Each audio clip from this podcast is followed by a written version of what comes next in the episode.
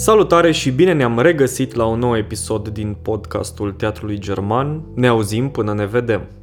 Mă numesc Cristi Vicol și mă aflu în studioul TGST împreună cu Ovidiu Zimcea, astăzi alături de regizoarea Carmen Lidia Vidu. Carmen Lidia Vidu caută oameni și povești personale, pe care le aduce publicului de teatru și film în forme artistice care generează emoție. Carmen este singurul regizor român care a câștigat atât un premiu Gopo în 2015, cât și un premiu Uniter în 2021 pentru regia spectacolului Jurnal de România 1989, pe care l-a montat la Teatrul Național Ile Caragiale din București. Un spectacol despre istoria, de data asta cu litere mari, a Revoluției din 1989. În plus, Carmen este o voce feministă puternică, un lider de opinie care se pronunță pe teme sociopolitice, culturale și civice, despre oameni și locuri autentice, despre suferință și emoție, pe care mai apoi le oferă publicului în spectacole de teatru documentar. Carmen este la a doua colaborare cu TGST după spectacolul Jurnal de România Timișoara, pe care l-a montat aici în 2018, unul dintre cele mai bine primite proiecte ale Teatrului German din ultimii ani, cu multe invitații și deplasări în cadrul festivalurilor naționale și internaționale. Salut, Carmen! Salut, Cristi! Salut, Ovi! Salut, Ovi! Salut! Carmen, de obicei începem fiecare episod cu întrebarea de care spectacol al Teatrului German de Stat ție cel mai dor și de ce? Fiindcă primul tău spectacol montat aici, Jurnal de România, a avut un parcurs fabulos, pe care l-am menționat mai devreme, aș vrea să te întreb dacă ți-a fost dor să lucrezi la Teatrul German de Stat Timișoara și de ce? Teatrul German de Stat din Timișoara e o experiență aparte pentru mine, fiindcă era un moment ciudat. Am primit invitația teatrului, apoi mi s-a spus nu mai veni că nu avem bani, ba vino că vrem, ba nu mai veni. Au fost luni întregi de vino nu mai veni și mi s-a părut un dezastru, totul mi s-a părut un dezastru, de ce să merg, ce să fac? Dar am înțeles cumva că trupa avea nevoie de un spectacol în direcția asta documentară, avea nevoie să vorbească, avea nevoie să-și caute un soi de identitate, să vorbească despre fiecare individ în parte, dar și în relație cu comunitatea și că nu existau bani. Am înțeles chestia asta și am zis, știți ce, eu vin și mai vedeți voi pe parcurs. Și cumva spun că e o experiență aparte, de-abia acum începe experiența, fiindcă s-a născut ceva unic în istoria mea personală, un spirit de echipă pe care eu nu l-am mai avut niciodată în viața mea. Din sărăcia aia în care ne zbăteam cu toții, am reușit să bifăm toate festivalurile posibile și imposibile, am ajuns în străinătate și, din păcate, înainte de pandemie, chiar am avut apogeul acela la Festivalul Național, când doi curatori de festival internațional au venit către noi și au spus, wow, asta doream, veniți în Germania. Venim, dar n-am mai venit, că a venit pandemia. Cert e că ne-am super unit și a fost extraordinar de intim și de cum nu mi-am imaginat niciodată că poate să fie într-o echipă de teatru. Am inventat Q&A-uri, artistocuri, am inventat transmisiuni live, am avut cei mai buni promotori culturali, am avut Q&A, am avut jurnalul de Sfântul Gheorghe și de Constanța aici invitat în deschiderea premierei spectacolului produs de Teatrul German. Fiecare s-a depășit. Tu ai fost minunată, Andreea Volfer a fost fantastică, fetele luptau pentru orice deplasare, pentru orice repetiție. În timpul repetițiilor e prea mult, e prea puțin, nu e bine argumentat acolo, nu e tonul potrivit.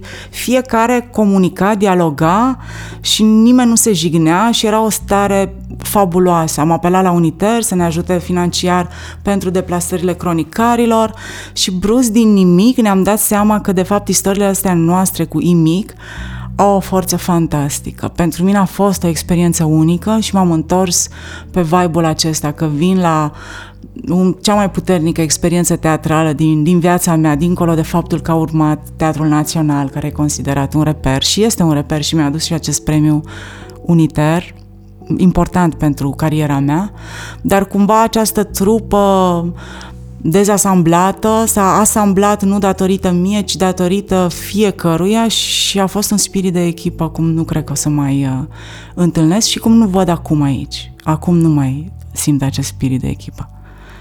Până ajungem la povestea spiritului de echipă, vreau să mă leg de ceea ce spui tu sau ne spui tu de fiecare dată când ne întâlnim cu tine, și anume că în Teatrul German, deși există sau există acest spirit de echipă și există acest entuziasm și profesionalism de a face lucrurile, totuși de fiecare dată când întrebai pe cineva cum i s-a părut, cum i se pare, exista, părea așa o rezervă, o răceală.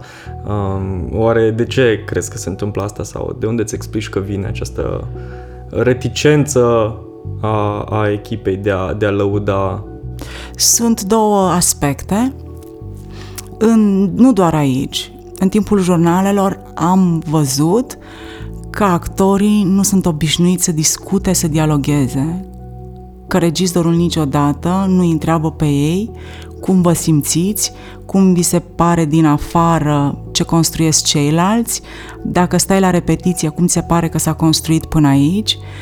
Și ei au fost foarte surprinși, actrițele au fost foarte surprinse că îmi ocup eu timpul cu astfel de dialoguri, să le întreb pe ele cum li se pare lor construcția spectacolului. Deci, unul la mână, cred că nu există în continuare, sunt sigură că se mai practică, că nu sunt singura, dar general vorbind, cred că nu există un dialog în timpul repetiției, un dialog între regizor, scenograf, videoproiecționist, PR, coordonator, director artistic, actor, care să stea în timpul repetiției să construiască și din când în când să aibă mici vizionări interne și să-și dea feedback. Pentru mine a fost un șoc că feedback-ul a fost mereu foarte rece și am zis, oh, Doamne, fac cel mai prost spectacol din viața mea sau n-am nicio legătură cu această trupă.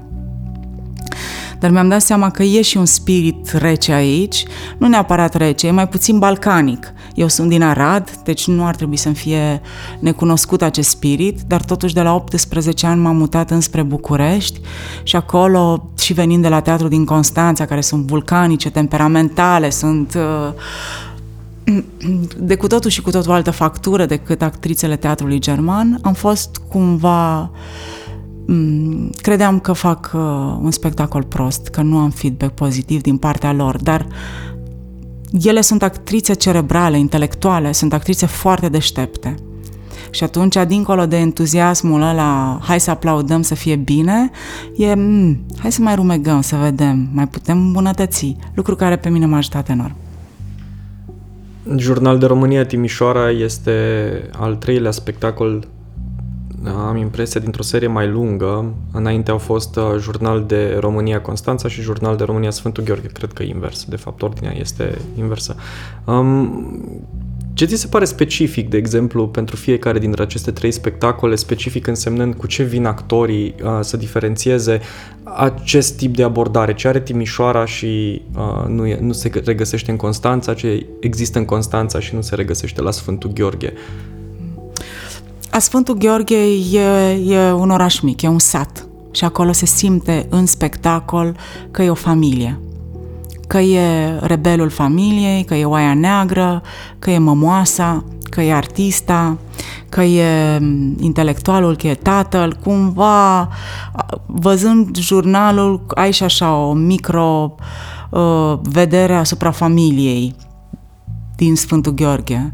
Și e starea aceea de familie, care e atipică pentru teatru. Da, e chiar familie, ei mănâncă împreună, își petrec timpul împreună, se simte lucrul ăsta în spectacol. Constanța nu are familie deloc, dar Constanța e pe nerv. Constanța e un copil rebel, cu prostituție, cu mafioți, cu te fac, cu te iau, demonstrez, nu știu, e pe nerv. Femei abuzate, femei părăsite, femei puternice, femei fragile, femei nervoase. E pe nerv. Nervul ăsta lipsește Teatrului German, de exemplu, dar ce are Teatrul German? Are o zonă intelectuală, un actor foarte bine echilibrați. Lecția majoră pe care am învățat-o este lecția normalității, o lecție pe care am învățat-o de la Ida. Tot timpul mi-am dorit să fiu cea mai bună, să demonstrez, să le arăt eu băieților, să le arăt eu premiilor, să le arăt eu părinților, să le arăt iubiților, vecinelor, de la bloc, administratorilor și așa mai. Tot timpul trebuie să arăt ceva. Și e Ida care mi-a spus: voi trebuie să învățați lecția normalității, asta vă lipsește, vouă românilor, într-un fel, și să uita la mine. Și mi-a plăcut mult normalitatea asta, doar că normalitatea asta, Ida, trebuie să discutăm, că m-am mai gândit la ea, e greu de obținut într-o țară care ești abuzat psihic în mod constant. Mie mi-e greu să supraviețuiesc în țara asta, dar e o lecție importantă, lecția asta normalității. Deci cam astea au fost tușele: familie, nerv și normalitate / cerebral. Cam astea au fost cele trei locații.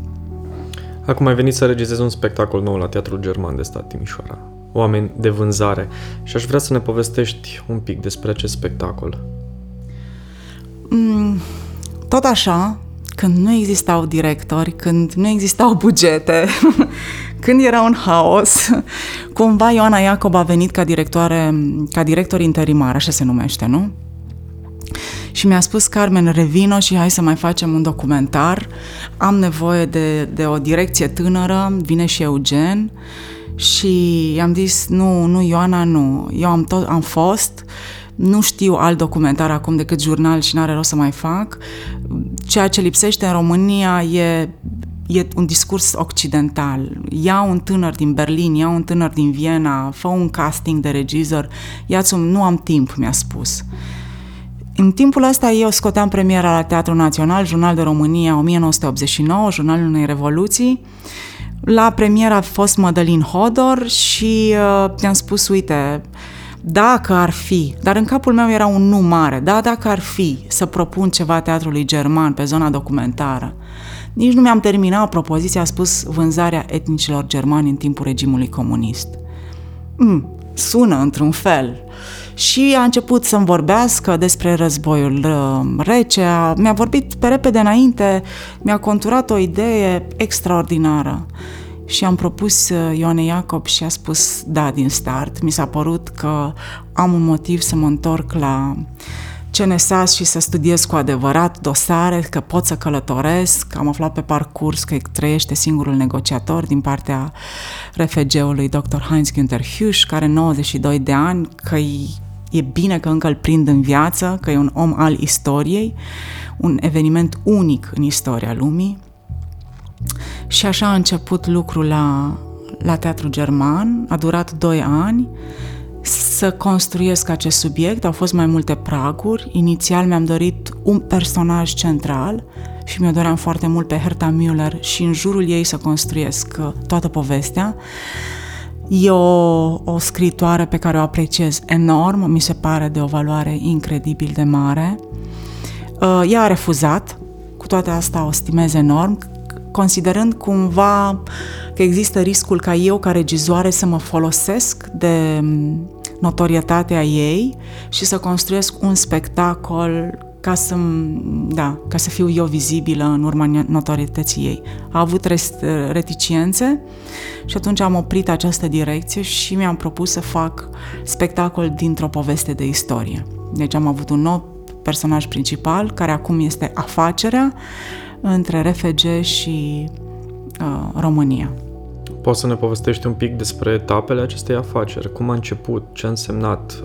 Cine a pus bazele? Cine sunt negociatorii? Și care sunt, de fapt, așa, pe scurt, îi lăsăm pe cei care ne ascultă acum să descopere asta în spectacol, dar care sunt consecințele pentru România a acestei afaceri? Totul a început ca o afacere privată.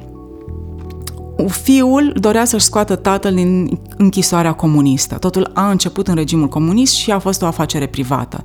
Ca să-și scoată tatăl din închisoare, a plătit un intermediar, Iacobăr se numește acest intermediar, care plătea statului român o sumă de bani și în urma acestor bani a reușit să-și scoată tatăl din închisoare. Deci subliniez că nu doar că a reușit să-i cumpere pașaport și să-l scoată din România, dar a reușit și din închisoare. Ceea ce înseamnă că dacă aveai suma potrivită de bani, reușeai și pe criminali chiar să-i scoați din închisoare, nu doar pe cei cu speculă valutară și așa mai departe. Și s-a menținut afacerea asta privată, oamenii erau vânduți contra cost, se făcea la schimb de bani, dar și oi, vaci, mașini, aparatură de supraveghere, tehnică medicală, deci era un barter de scoatere a românilor evrei și de etnie germană din țară. În 1967 intră în scenă dr. Heinz Günther Hüsch și afacerea devine oficială între RFG, Republica Federală Germană, și România. Negociatorii sunt din partea securității, dar ei răspund direct în fața lui Nicolae Ceaușescu. Cum are loc această negociere? De ce se ajunge la această negociere?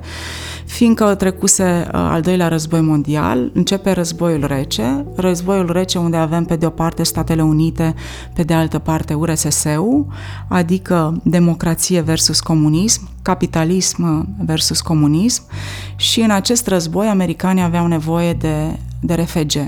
Doar că RFG-ul nu putea să fie de partea americanilor atâta timp cât nu există un proces onest de democratizare și începe denazificarea zi lumină cu refacerea unor instituții solide, începe propaganda prin cultură, prin media, prin economie și ușor, ușor poporul acesta chiar începe să se întrebe, dar cei care au luptat pentru noi în al doilea război mondial, cei care au rămas în țările care acum sunt lagăr comunist, cum putem noi să-i salvăm?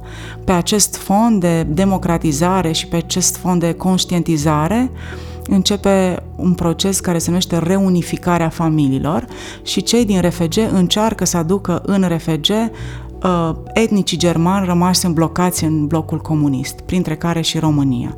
În 67 începe negocierea oficială, este primul act oficial, semnat de doctorul Heinz Günther Hüsch din partea RFG, de securitate din partea României. 22 de ani, avem un singur negociator, deci el trece prin toate coalițiile politice, să ne imaginăm acest dr. Heinz Günther Hüsch traversează coaliții USR, AUR, PNL, PSD, adică el este singurul negociator care a reușit să traverseze toate colorizările politice și se declară mulțumit că undeva la 226.000 de etnici germani au fost salvați datorită lui. Cei care n-au plecat din România totuși au fost ajutați cu aparatură medicală, cu azil de bătrâni și așa mai departe. Mi se pare interesant că ai folosit cuvântul salvați. Au fost salvați din România. Este... De ce ai folosit cuvântul salvați? Fiindcă el îl folosește în interviu salvați, pe de altă parte există istorici români și voci din partea României care spun da, Ceaușescu a câștigat bani de care el avea nevoie pentru plata datoriei externe, fiindcă România în 1981 a fost declarată falimentară. Da, Nicolae Ceaușescu avea nevoie de acești bani, dar vânzând pe 2 miliarde, câștigând 2 miliarde în 2 decenii, de fapt a pierdut o populație, o etnie care aducea plus valoare României și care, muncă nemțească, casă nemțească, totul nemțesc, e vorba românului, adică e o treabă bine făcută, și am pierdut... o populație care timp de 850 de ani a trăit în Transilvania, peste 250 de ani în Banat, a defrișat peste noapte această populație. Deci, pentru anumite voci din România e o pierdere fantastică, pentru vocile din Germania ei spun că a fost un act umanitar de salvare, fiindcă, și datele sunt reale, românii, și e un text la început chiar scris de Herta Müller, românii făceau orice ca să plece. Traversau Dunărea, se lăsau împușcați de grăniceri, mureau în urma abuzurilor, violurilor, mușcăturilor de câine. Sunt prin Serbia aproape state întregi de cimitire, de români. Nu se știe numărul exact a românilor care încercau să fugă din acest lagăr. Nimeni nu a forțat vreun etnic german să părăsească țara.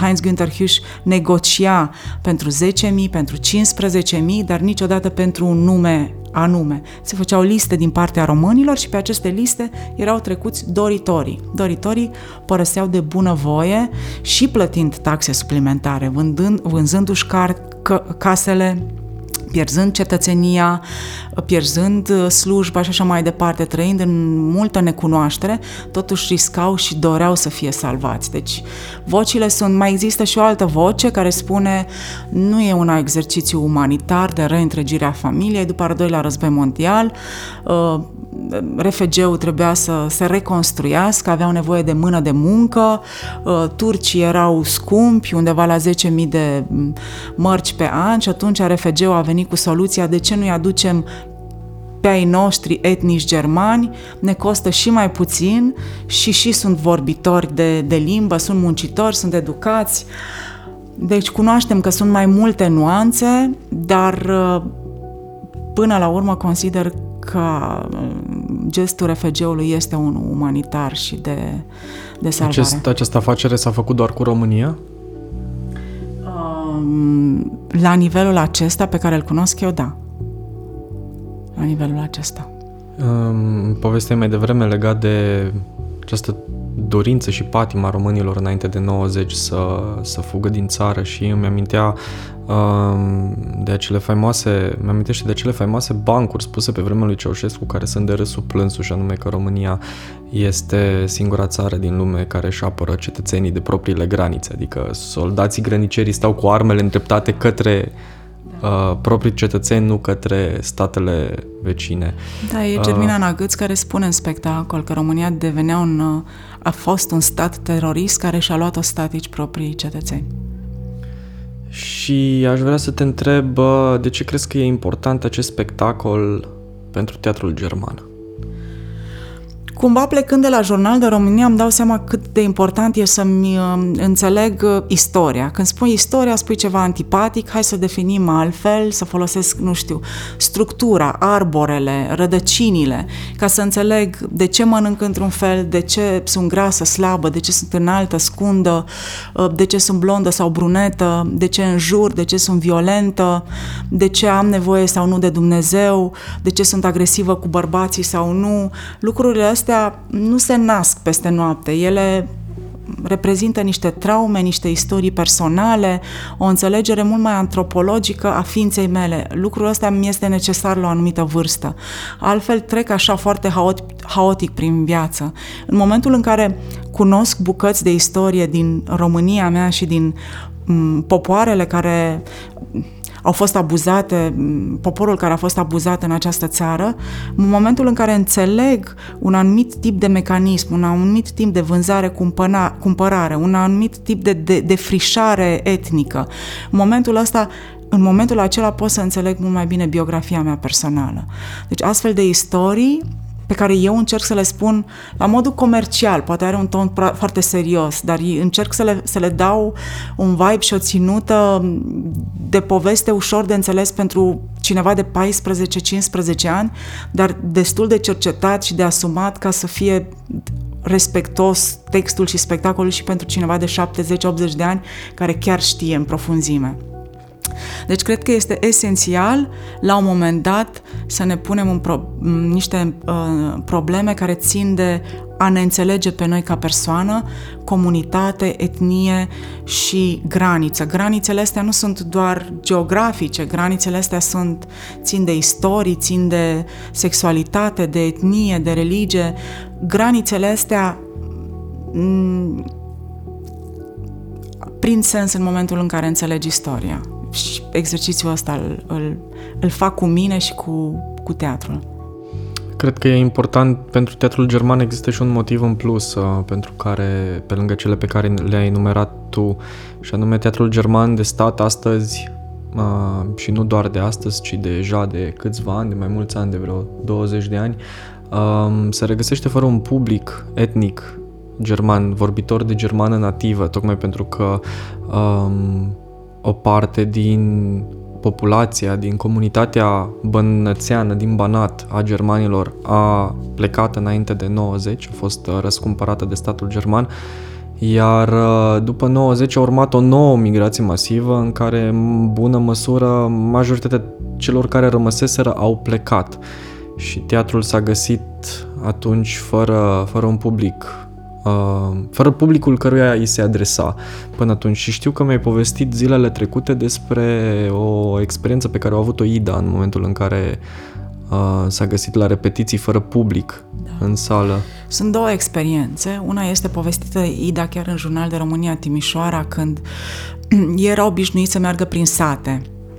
Etnicii germani, să ne înțelegem, trăiau ei în Timișoara, Brașov, Sibiu, da, 90% dintre ei erau săteni, de aia e foarte interesantă relația lor cu acasă, adică pentru sătean, acasă înseamnă vaca, pământul, ogorul, casa, nu e aceeași noțiune ca orășanul, și apare și în spectacol acum și relația cu biserica, ce înseamnă, n-are rost să dezvolt, ne întoarcem la Ida și povestea că nu mai putea să meargă în sate, satele erau goale, nu mai avea public, și aici la teatru, din sold out, erau doi oameni în sală. A fost un șoc și tot timpul ea plângea la repetiții și ne uitam la ea și nu prea înțelegeam, că pare un pic ciudată că Ida plânge, o fie că e un sloi. Ida totuși e o actriță sloi, nu e emotivă. Și brusc aici plângea. Se emoționa atât de puternic. Eu nu am înțeles acest plânset decât târziu, studiind acum, și înțeleg ce e să nu mai... Și vorbim și cu domnul de la Richiș, ce e să crești și să faci cultură și să nu mai ai pentru cine, să nu mai ai frate, soră, mamă, tată, prieten. Avem și o poezie în spectacol, că a rămas orașul pustiu, singurul meu prieten a plecat. E o dramă profundă, dar înainte... Dar asta s-a întâmplat în lucru la Jurnal de România Timișoara, dar acum câteva zile Ida mi-a spus încă un amănunt și cred că prin anii 80, nu știu exact, nu vreau să greșesc, dar sigur a existat un moment în care actorii teatrului german au primit pașaport. 15 au plecat, adică enorm de mult. Eu cred că a plecat toată lumea, toți actorii, Pantofar, Cizmar, nu-mi dau seama, și a rămas teatru gol. Deci asta e a doua poveste și am rămas șocată. Poate vei reuși, Cristi, chiar să faci un material cu Ida, știu că ne-am propus, fiindcă mi se pare iarăși un moment traumatic pentru un om de cultură și pentru un om de etnie germană. Această dispariție, golirea teatrului bruscă. Și tu, și presupun că asta este o parte din spectacol, vorbești foarte mult în relație sau în relația pe care o au etnicii germani cu Transilvania și cu Banatul despre acasă. Sunt curios dacă ai reușit să vorbești poate cu câțiva germani care au plecat de aici, care sunt acum probabil mai bătrâni, dacă ei încă își văd vechea casă drept casă, dacă o mai privesc la fel, adică dacă se gândesc la România ca fiind o acasă, pe care nu o mai au drept casă, dar este o casă. Și te întreb asta pentru că sunt curios cât de ușor este să scoți rădăcinile unei etnii, unei comunități care este aici și a fost aici și a trăit timp de 8 secole în Ardeal, adică nu cred că e atât de ușor să poți să pleci și dintr-o dată, după atâta vreme, după ce toate rudele, bunicii, străbunicii tăi au trăit aici, să fii complet imun. E un subiect traumatic pentru ei, să știi că nu vor să vorbească. Unul la mână. Repet, subiectul principal și pe ce m-am dus și acolo s-a dus munca de cercetare a fost traficul de oameni, era afacerea.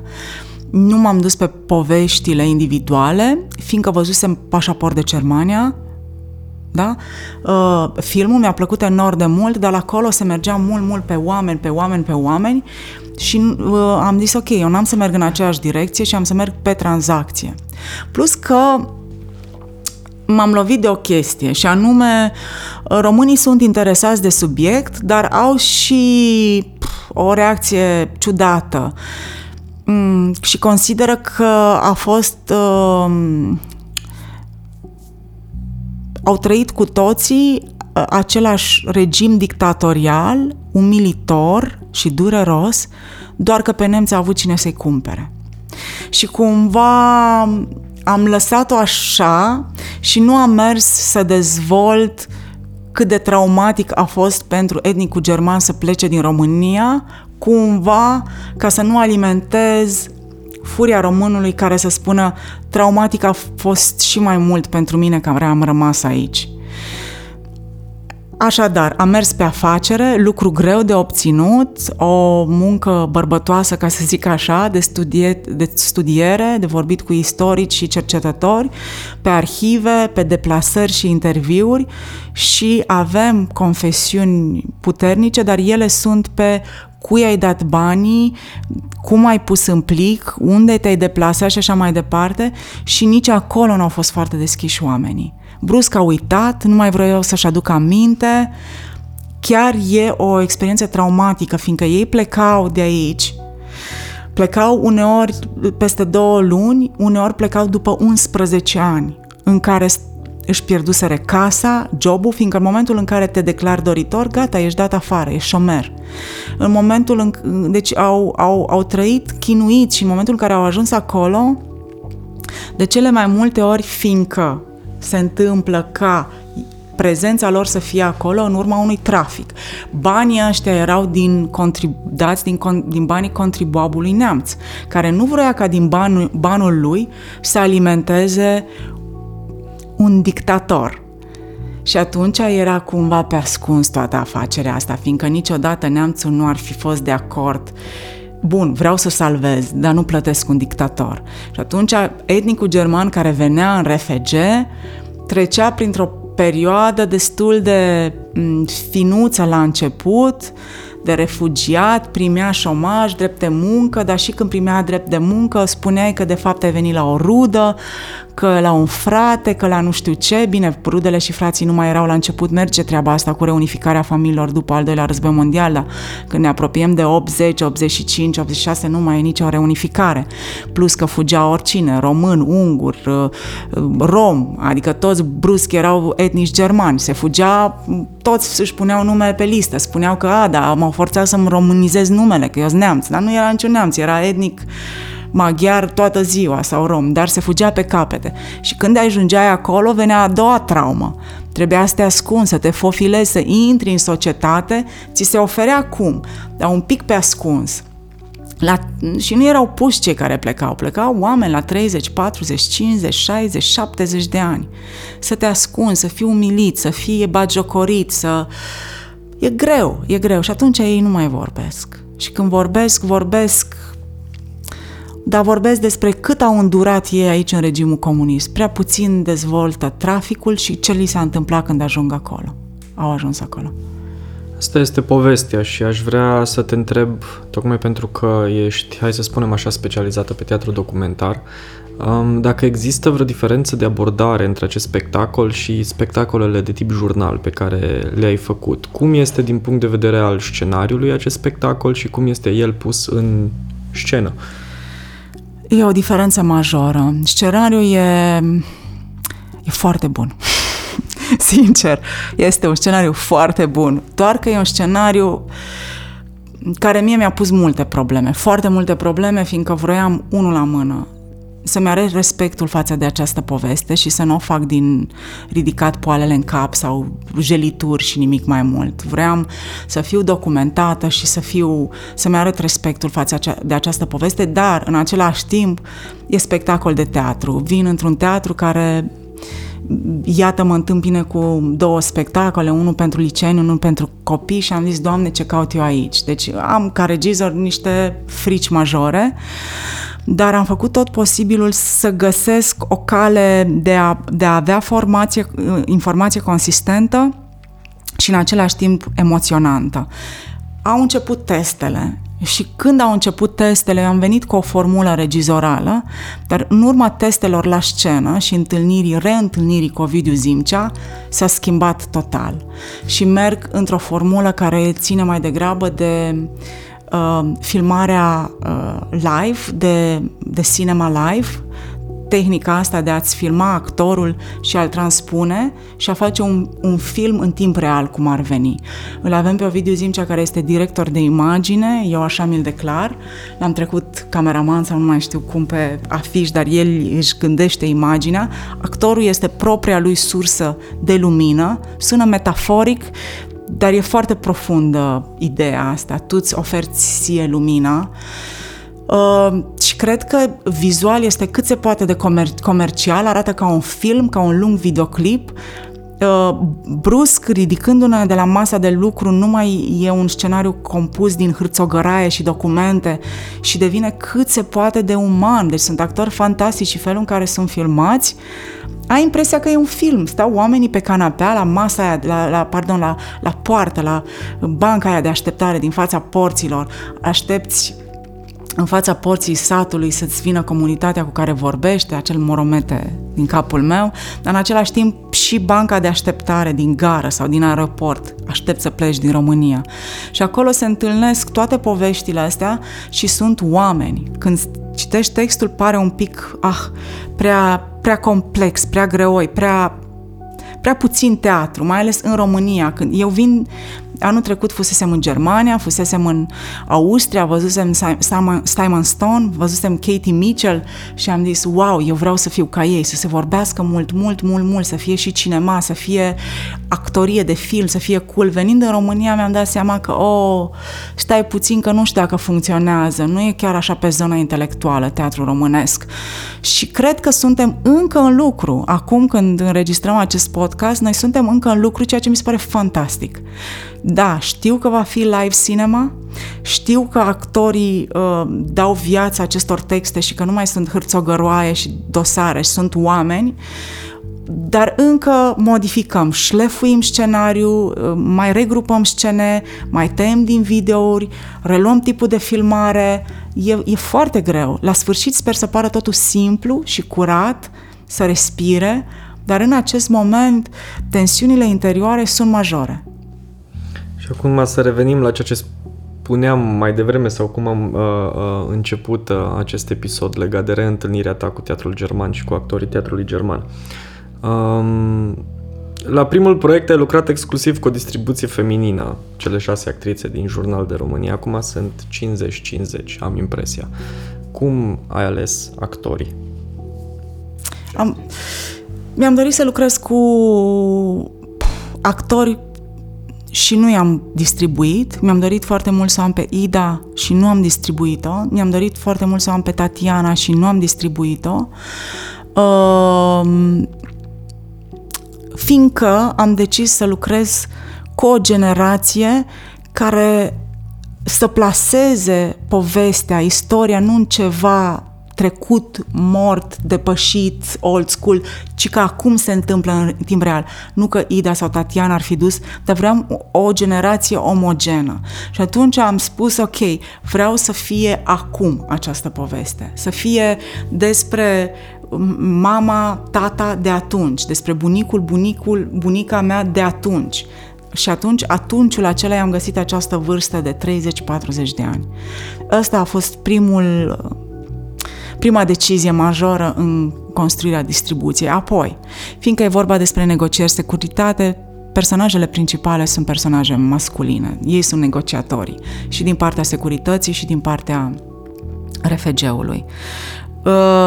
Și totuși, vocea din capul meu, vocea care leagă și spune povestea și creează supa asta mare pentru public, în care eu vin cu insule, documentare și arăt cum se urmărea un om, cum se urmărea viața lui privată, arăt fotografii de urmărire din cadrul securității, negocieri redate de securitate, dar sub asta majoră avea vocea mea în cap și vocea mea e Ioana Iacob. Avem aceeași vârstă, de la Jurnal de Timișoara am stabilit că e un alter ego al meu, noi două fiind foarte diferite. Ea e calmă și blândă, eu sunt agresivă și vehementă, sunt militantistă, sunt activistă, ea pe departe, eu sunt foarte prezentă în social media, ea e cât se poate de inexistentă, chiar nu. Dar totuși în capul meu, eu când stau de vorbă cu ea, mă regăsesc, fiindcă are un ton matur. E vârsta mea și mă echilibrează. Și mi-am dorit ca ea să fie vocea care leagă. E acea voce din nou, vocea lui Dumnezeu, e vocea istoricului, cum să o numim în documentar. Și mai sunt două actrițe, care, fiindcă aceste confesiuni ale etnicilor, fragmente din presa vremii, redarea unor dialoguri de la radio, deci sunt momente care cereau voci feminine. Și atunci Ioana Iacob a rămas această voce a lui Dumnezeu, ca să numim așa documentar. Cele două voci feminine sunt Oana Vidoni, care mi era asistent de regie și cu care mi-am dorit în sfârșit să colaborez. Ea joacă o maică stareță și pe Herta Müller. Daniela Tăroc, care are mai multe bucățele în spectacol, și cei trei băieți sunt Alex Mihaescu, Harry și Roby. Da. Și ai spus că personalitatea ta e diferită, de exemplu, de cea a Ioanei. Da. Sunteți în părți opuse. Cum se reflectă asta la repetiții, de exemplu? Care este atmosfera repetițiilor la acest spectacol? Eu sunt obișnuită să lucrez unul la unul cu actorul și aici uneori mă simt ca la grădiniță, fiindcă sunt mulți și sunt scene care necesită multă minuțiozitate pe imagine. La text am lucrat unul la unul și am lucrat cu fiecare în parte. Apoi scenele de doi le-am lucrat eu și cei doi. Am coborât la scenă, iar am urcat la text. Sunt ok cu textul, doar că trebuie să construiesc imaginea și imaginea este Ovidiu Zimcea. Și Ovi trebuie să stea între ei și ei trebuie să fie cuminți, astfel încât Ovidiu să găsească cadrul acela cinematic care să îmbine zona documentară cu zona estetică și să facă lumină, că altfel el degeaba filmează frumos dacă ne ține pe toți actorii în beznă. Și sunt momente de căutare. Momentele astea sunt ciudate, fiindcă ei își pierd răbdarea și încep să facă glumițe sau nu știu ce, și sunt obositoare, eu ne fiind obișnuită să fac spectacole cu corp ansamblu, cu așa mai departe. Dar repetițiile au început așa. Eu am scris textul în limba română, el a fost tradus în limba germană și ne-am întâlnit eu și toți actorii la masă, ca să citim. Eu să citesc o propoziție sau un fragment în limba română, ei în limba germană, ca să mă asigur că traducerea în limba germană e pe sens și actuală, e de acum. Și repetițiile au început fantastic, fiindcă am fost toți și toți contribuiau la traducerea, retraducerea și înțelegerea textului în limba germană, chiar dacă era a lui Dani. Toți spuneau, nu cred că se folosește asta, cred că accentul nu e corect aici, ceea ce a însemnat că toți au gândit fiecare replică, dar asta nu e un artificiu regizoral ca să-i fac pe toți să înțeleagă textul, dar toți, ca să poată să își retraducă sau să valideze o traducere, au trebuit să înțeleagă sensul fiecarei propoziții. Deci noi o săptămână aproape am stat în grup comun, în liniște de data aceasta, eu cu fragment în limba română, ei cu fragment în limba germană și toată lumea căutând. După care am invitat Catia, angajata Teatrului German, care este nemțoaică și nu știe nici engleză, nici franceză, nici română, nu nimic, și am zis, e de acolo, e din Germania, și ea și-a dat ok-ul și mici modificări pe traducere, astfel încât să fim bine cu textul. Deci, cumva, repetițiile au început ca un lucru de echipă și de suport reciproc fantastic. Mie mi s-a părut o lecție și mi s-a părut că am de a face cu actori care sunt deștepți, care înțeleg rapid ce înseamnă, mai ales că pentru 90% din ei e un text obositor, e o zonă documentară complet necunoscută, n-au plăcerea aceea a fantasticului, a machiajului, a glumelor, îi țin într-o zonă aridă total pentru ei, dar la sfârșit nu va fi așa, dar părțile nu sunt deloc amuzante pentru ei. Văd totuși că există un entuziasm așa legat de lucrul tău cu echipa Teatrului German și atunci aș vrea să te întreb așa în paranteză către final, înainte de ultima întrebare, totuși ce s-a schimbat în Teatrul German sau în atitudinea Teatrului German? Ce ți se pare ție că s-a schimbat de la prima colaborare în 2018 cu Jurnal de România și cea de acum? Atunci era haos și dacă eram slab sau fragil, depindea totul de noi. Acum sunt două capete la conducere, Lucian și Rudy, și nu mai depinde totul de noi. Rudy are 70 de ani, are o anumită vârstă, nu cunoaște piața culturală teatrală din România. Și pentru mine asta este o problemă. Când am negociat proiectul cu Lucian, a fost o discuție comună și se vorbea despre deschiderea Teatrului German către internațional, că își dorește acest lucru, motiv pentru care se punea problema invitării unor selecționeri, curatori, fiindcă vezi tu când mergi cu un proiect acolo, e fiindcă îți dorești tu. Când el vine aici, deja e un pas fantastic. Înseamnă că el consideră România sau Teatrul German valoros încât să-și mute fundul din Germania sau din Austria, să-și ia un bilet de avion, chiar dacă îl plătești tu, dar să facă efortul ăsta să vină aici. Deja brusc e o validare fantastică. Că e cronică pozitivă, negativă, că e cu selecție, festival sau nu, e deja o mișcare fantastică. Și cumva pe direcția asta am venit aici.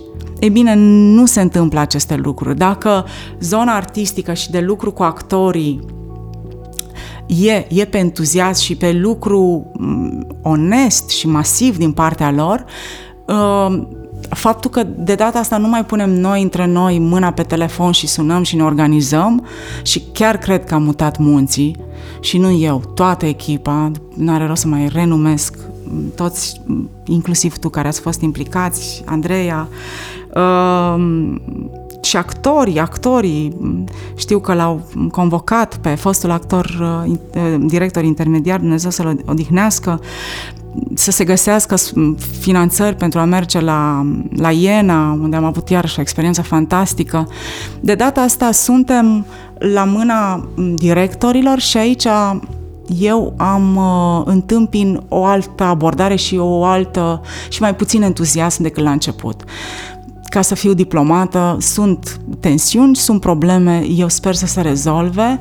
Pentru mine este foarte important să plasez produsul cultural către comunitate, să ajungă, și comunitatea asta, după cum am mai spus, la modul cel mai onest, nu ține doar de geografie, nu ține doar de Timișoara sau de România, ține de anumite zone care ar trebui identificate și lucrurile astea se identifică în echipă. De anumite festivaluri, de anumite deplasări, de anumiți istorici, de anumiți jurnaliști culturali, de tineri, de oameni mai în vârstă, de grupul de acțiune Banat, se pot identifica multe hărți, multe geografii în care spectacolul ar trebui să meargă, tocmai fiindcă țin eu la chestia asta, ca teatru să fie un stâlp al comunității, ca eu atunci când mă duc la teatru să mă duc să dialoghez cu un partener inteligent, fiindcă mi-e suficientă destulă ură și agresivitate sau prostie sau mediocritate în jurul meu, mi-e suficientă lipsă de dialog în familie, în școală, și la biserică e puțin dialog, am nevoie de exerciții spirituale, educaționale și culturale și pentru mine teatru e un partener serios și atunci eu simt că în acest moment și venind pe fondul a două premiere care se adresează copiilor, adolescenților, nu există zi din această colaborare în care eu să nu mă întreb ce, Doamne iartă-mă, caut eu aici. Sper ca la final să-mi răspund. Ultima întrebare din partea mea este legată tot de oameni de vânzare și aș vrea să faci exercițiul de a ieși din pielea regizorului, din pielea scenaristului, din pielea cercetătorului și să le spui celor care ne ascultă, oameni, hai să le spunem, normali, obișnuiți, de zi cu zi. De ce ar trebui să vadă acest spectacol? Oamenilor mai ales care poate n-au nicio legătură cu acest moment istoric. De ce să vină să vadă Oameni de vânzare? Oameni de vânzare este despre oameni normali, oameni ca ei, cei normali despre care vorbești tu. Vorbim despre public de teatru, nu-i așa? Adică din start vorbim despre un public de teatru. Nu sau vrei neapărat să cucerim? Aș vrea să cucerim tot publicul, da. Un public de teatru sigur că va veni pentru că are exercițiul teatrului și va fi cel puțin curios, dar publicul care nu este de teatru merită să știe această poveste. Publicul care nu vine la teatru nu vine din mai multe motive, fiindcă el consideră că teatru este prea avangardist, altul consideră că este prea prost, altul că este pentru scălâmbăieli, altul că e despre costume și machiaje. Deci părerile sunt foarte altul, fiindcă stă departe, altul fiindcă mama, tata, rudele nu au mers la teatru. Sunt multe motive și atunci cred că cumva din școală ar trebui recizelată atitudinea asta vis-a-vis de teatru. Pentru mine teatru cred că este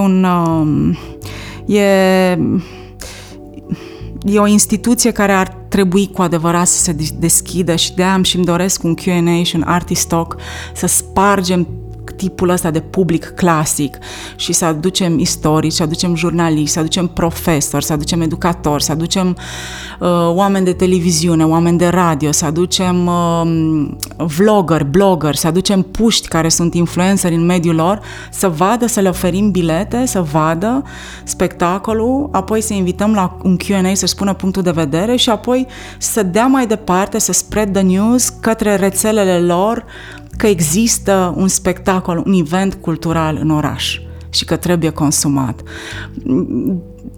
Deci intențiile mele și gândul meu merge în această direcție și în acest sens sunt în discuții cu tine, cel puțin Cristi, și e forma mea de respect pentru această comunitate. Mai mult decât a dialoga și a invita la teatru pe niște reprezentanți ca apoi să dea mai departe, mai mult decât a iniția niște deplasări ca să plecăm dintr-o instituție și să mergem înspre comunități, înspre alte țări, înspre alte mentalități, nu știu. Ăsta e exercițiul pe care mi l-am făcut eu cu mine în timp. Să-mi iau bucățica de bijuterie și să încep să o prezint în alte direcții.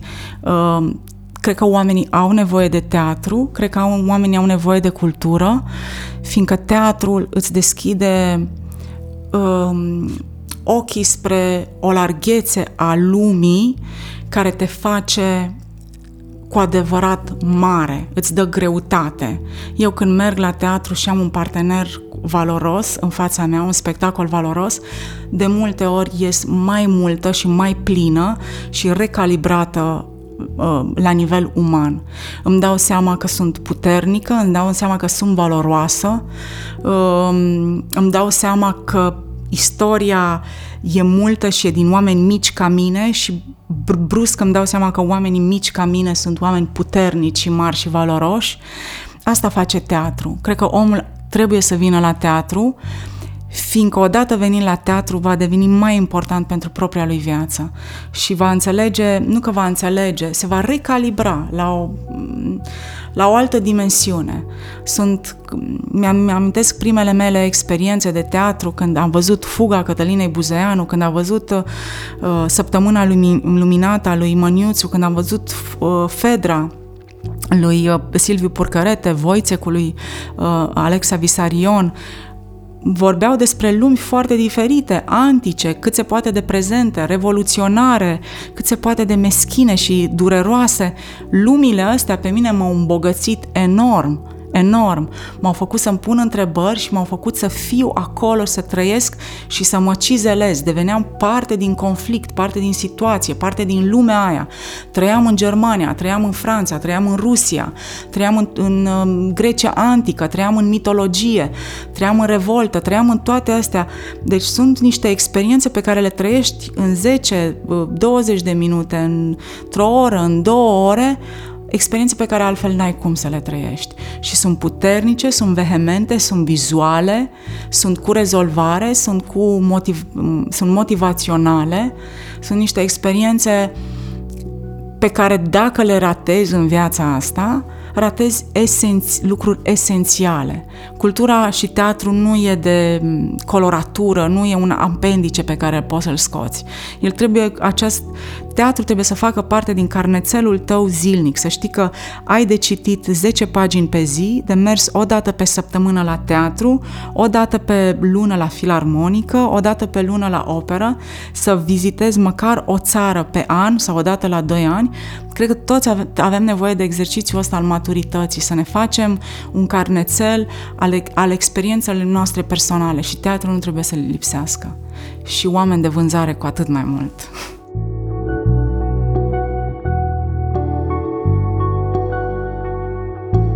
Dacă ți-a plăcut podcastul nostru, urmărește-ne în continuare pe pagina de Facebook și pe site. Revenim în curând cu un nou episod. Până ne vedem, hai să ne auzim!